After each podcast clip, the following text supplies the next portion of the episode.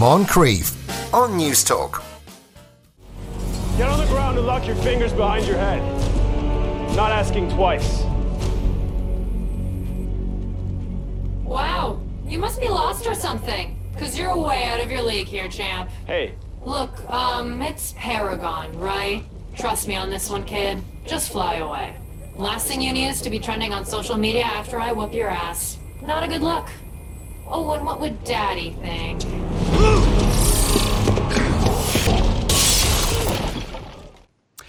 That was Jupiter's Legacy. All episodes of season one now streaming on Netflix. James Dempsey joins us uh, once again. Afternoon, James.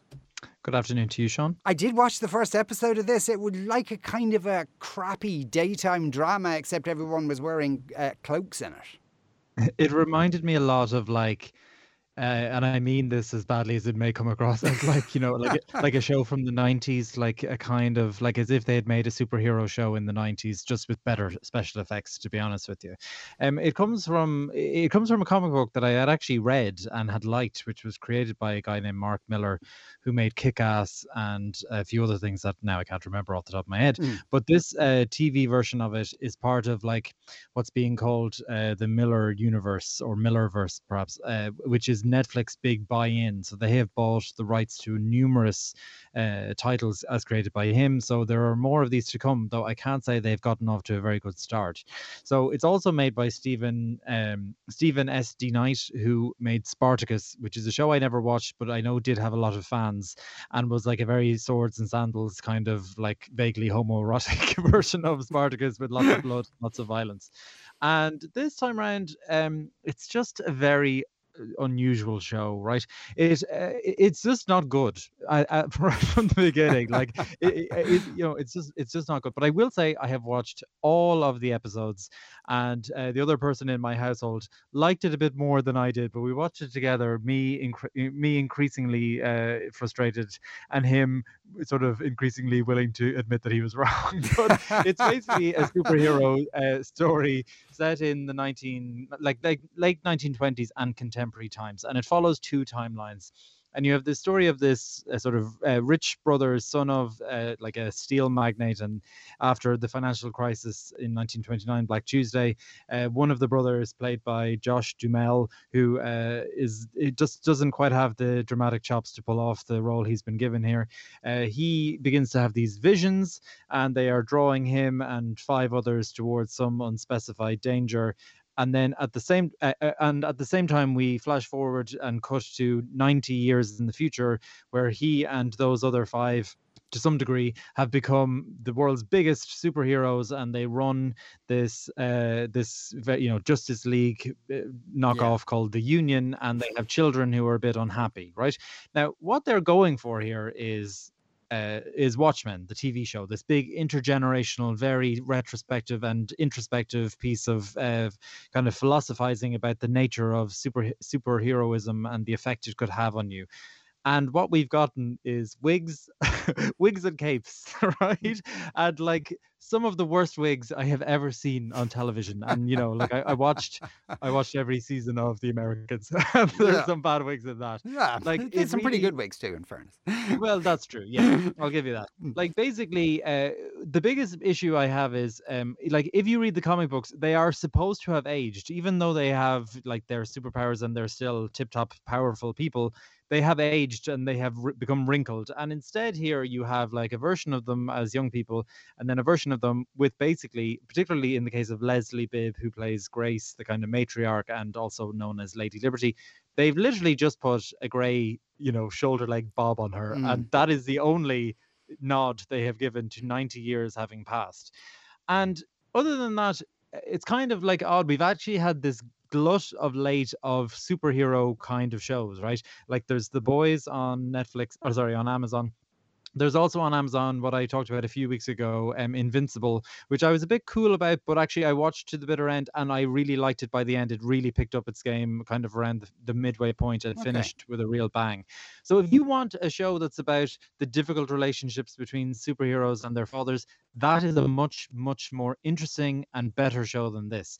This is just kind of naff and pants and like and and slow moving despite the fact that you know this should be like fun right? But you know because you have this these family of superheroes engaging in superhero battles my big big problem with it, with it was at no point did I ever feel I understood this world. Like there's supposed to be this union of superheroes. I have no idea how many superheroes are in it. I have no idea who they're fighting. I have no idea uh, do they have support of the public or not? Do the governments like them or not? Are they vigilantes or are they considered heroes? None of that is explained. Mm. And it all leads towards this kind of big twist finale ending, which I knew was coming because I had read it but in this feels utterly unearned because they do they in no way lay the groundwork for it in any way that I saw as a viewer, and ultimately it just was flat for me. Uh, and I, I also thought the the uh, certainly from watching the first episode, you know, that that like dad is as straight as a die, mom's a bit more caring, the son will never be good enough, the daughter's a screw up. It was all, and it was the cool uncle. So it was all,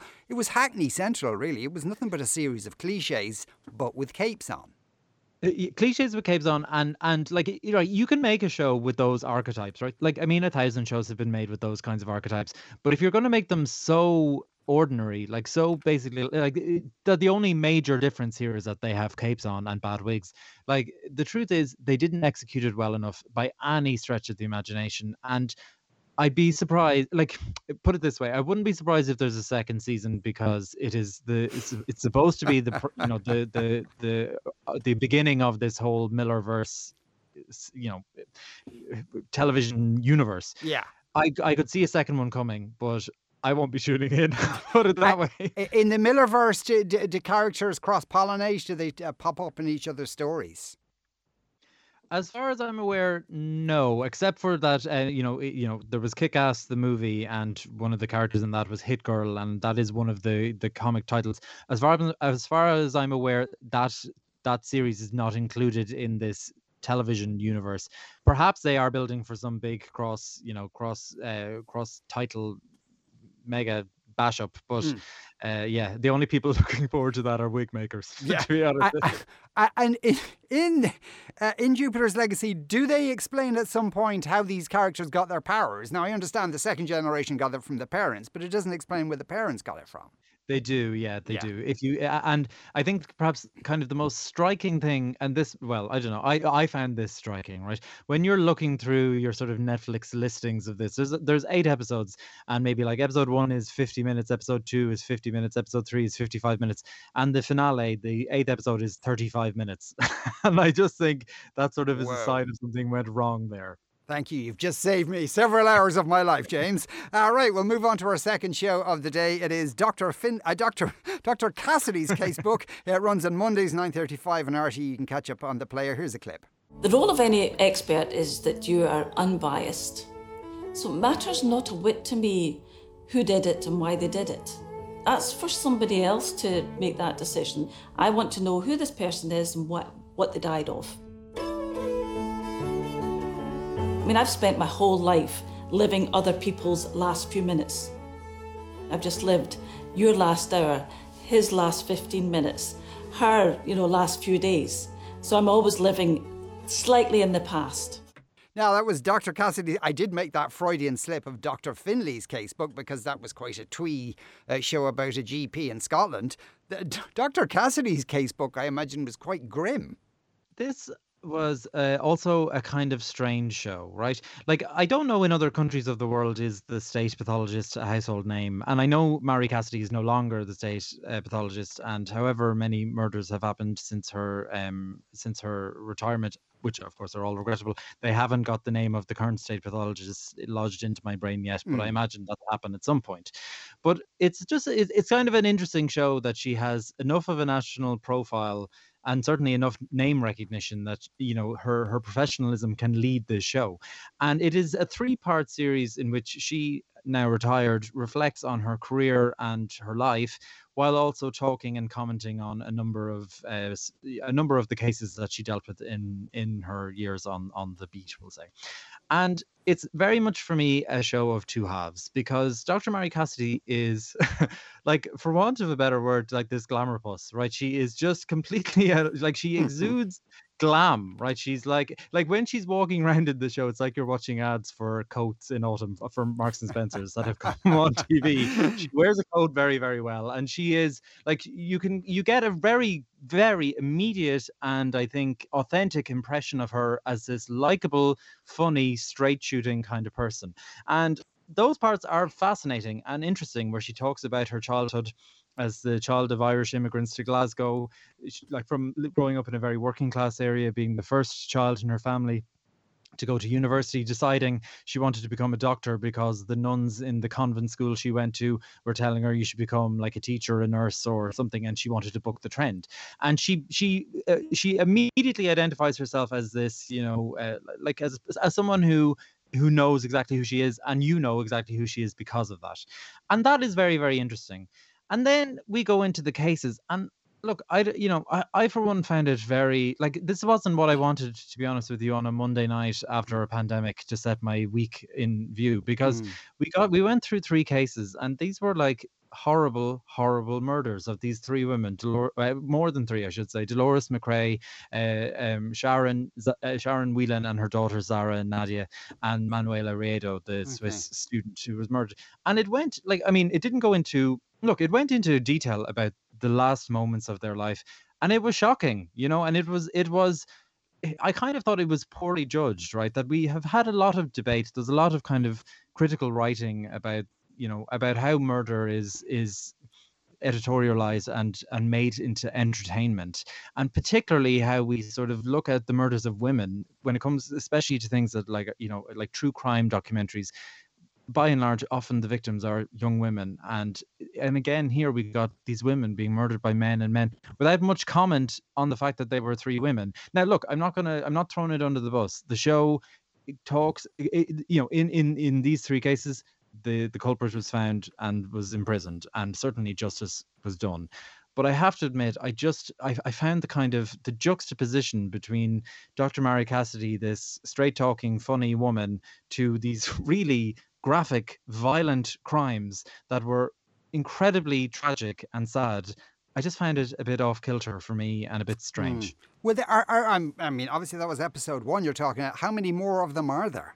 There are two more to come, so another one tonight and then next week. Okay, and so we don't know in the, in the subsequent episodes, is it just all women they're going to be featuring, or, you know, are they going to mix that up a bit? I hope not, but the first one was subtitled, uh, I think, on natural causes. So I think we can assume, based on that, that perhaps there's going to be natural causes or or something else coming down the line. Okay, yeah. So maybe, yeah, maybe if they do some of the less high profile cases you had to deal with, because, you know, obviously she's a fairly serious path- uh, pathologist as well. So maybe they can focus a bit more on her uh, on her skills. Right. Okay. That's and of course you can see that on the RT player if if it works for you. Uh, uh, finally, uh, it's it's the welcome or perhaps not welcome return of The Handmaid's Tale. New episodes of season four every Thursday at ten fifteen on RT2. Here's a clip. Blessed day. You look tired, Serena. Good morning. I'm afraid there's no smoking in here, Mrs. Waterford. Are you gonna charge me with smoking now? Well, gentlemen, I think that you're both in the wrong place. I have a meeting here with my lawyer. That meeting is being rescheduled. Commander, your hearing this afternoon will also need to be pushed, I'm afraid. So my rights are being curtailed already? we appreciate your patience. I don't believe you've given my wife and I much choice. Don't speak for me. Apologies. Mrs. Waterford. Right. Uh, is there a danger, James, that we might be into one season too many, or indeed that maybe season three was one season too many? Uh, yeah, and no. I kind of feel like I feel like I'm, uh, you know, I'm, I'm good. I, I really like The Handmaid's Tale. I think it is a very, uh, at times, very moving drama, very interesting. It's shot beautifully. The performances are excellent. But I feel like I'm like I, I- I'm like a comparable to someone who's a fan of The Walking Dead. that I just have to see it through to the bitter end because the problem with a show like The Handmaid's Tale is they have created this dystopian future, this you know this Gilead country where uh, terrible things happen if you step out of line, unless you're Elisabeth Moss as June, in which case they sort of she does all these terrible she, you know she leads people and they die. She goes off and does terrible things and leads uprisings and they give her like a smack on the wrist and and uh, mm. go on stop stop doing that June. Now look, I know it's a bit more severe than that. I, I you know I don't want to I don't want to uh, obviously dramatic and sad stuff has happened to her as well but the problem with a show like this is they've created this you know this character played by elisabeth moss who is uh, like a rebel right? She's she's like an underground you know person in an occupied country. And the problem with a serialized tv show of that is if they're going to keep her around they keep having to up the ante every time she does something because otherwise it would feel a little bit stale like it would be boring to watch a show about somebody just passing notes back and forward even though that might be incredibly influential in you know taking down a, a, mm. a tyrannical government but the problem is for me a lot of this season has been a bit like um you know if you, if you're familiar with Hunger Games Hunger Games and the Mockingjay like basically you know uh, June of Joseph as she is now is like the Mockingjay of of Gilead and can do no wrong and and and is able to pick up like a gun and shoot it even though she's never been trained in anything like that. However however when it is good it is so so good and so so interesting and there are times when it is incredibly moving the finale of the of season 3 this angels flight thing i shed a tear and i am mm. like not one to shed a tear in a show like this and the other thing i really want to credit um the handmaid's tale for is it makes really good use of its supporting characters and we've had uh, you know in the history of entertainment we've had an awful lot of war movies and like war TV shows that talk about the effects of war on men and male soldiers. And this doesn't. This talks, I mean, it does in some regard, but it really talks about how war or occupation or or invasion affects women and the roles that women get forced into and have to do to, to stay alive and it like I, I really want to credit particularly in this season of the show uh, they're they're giving kind of a new arc to Janine who's another one of the handmaids that's very interesting and also to Amanda Brugel who's this Canadian actress who plays Rita who was uh, the Martha the hand like the the kind of cook and domestic servant of the Waterfords back yes. in Gilead yeah. and they've you know they've followed her and giving they're giving her a very interesting arc that in you know if we had only had two seasons we wouldn't have had. Now however i think there's a limited shelf life left in in the show and uh, to be honest with you they'd be better off wrapping it up sooner rather than later not to you know unless they have something amazing planned for the finale but well, that but didn't they, work for... yeah they kind of have to up the ante now because it's, it's like the gilead plot line isn't about these people are constrained working within these households. They're now this kind of vagabond unit on the run uh, yeah. um, uh, and either they're going to get caught or they're not. And you can't imagine if they get caught this time that they're just going to give June the old uh, slap on the wrist, really. yeah, I know. And like, uh, I know it's, but honestly, but like, it's still beautiful to look at. It's mm. the performances are still really, really, really good. I just like, yeah, I just, I, I guess my real concern is that if you know they're going to get it's going to go like lost right they're just not going to stick the landing it's going to go like game of thrones they're just not going to stick the landing and that just spoils the whole thing Right, yeah, we shall see. I suppose it's very difficult to end, uh, um, actually, a very popular series to end it properly. Uh, right, uh, the three shows we were talking about today was Jupiter's Legacy, all episodes of season one now on Netflix. Uh, Dr. Cassidy's Casebook, that's on Mondays at 9.35 on RT1, uh, though that is available on the player. And The Handmaid's Tale, uh, new episodes of season four every Thursday at 10.15 on RT2. James Dempsey, thanks a million. Thank you. You are listening to the Moncrieff Show on Newstalk. We're going to take a break. Back in a couple of minutes. Moncrieff on Newstalk.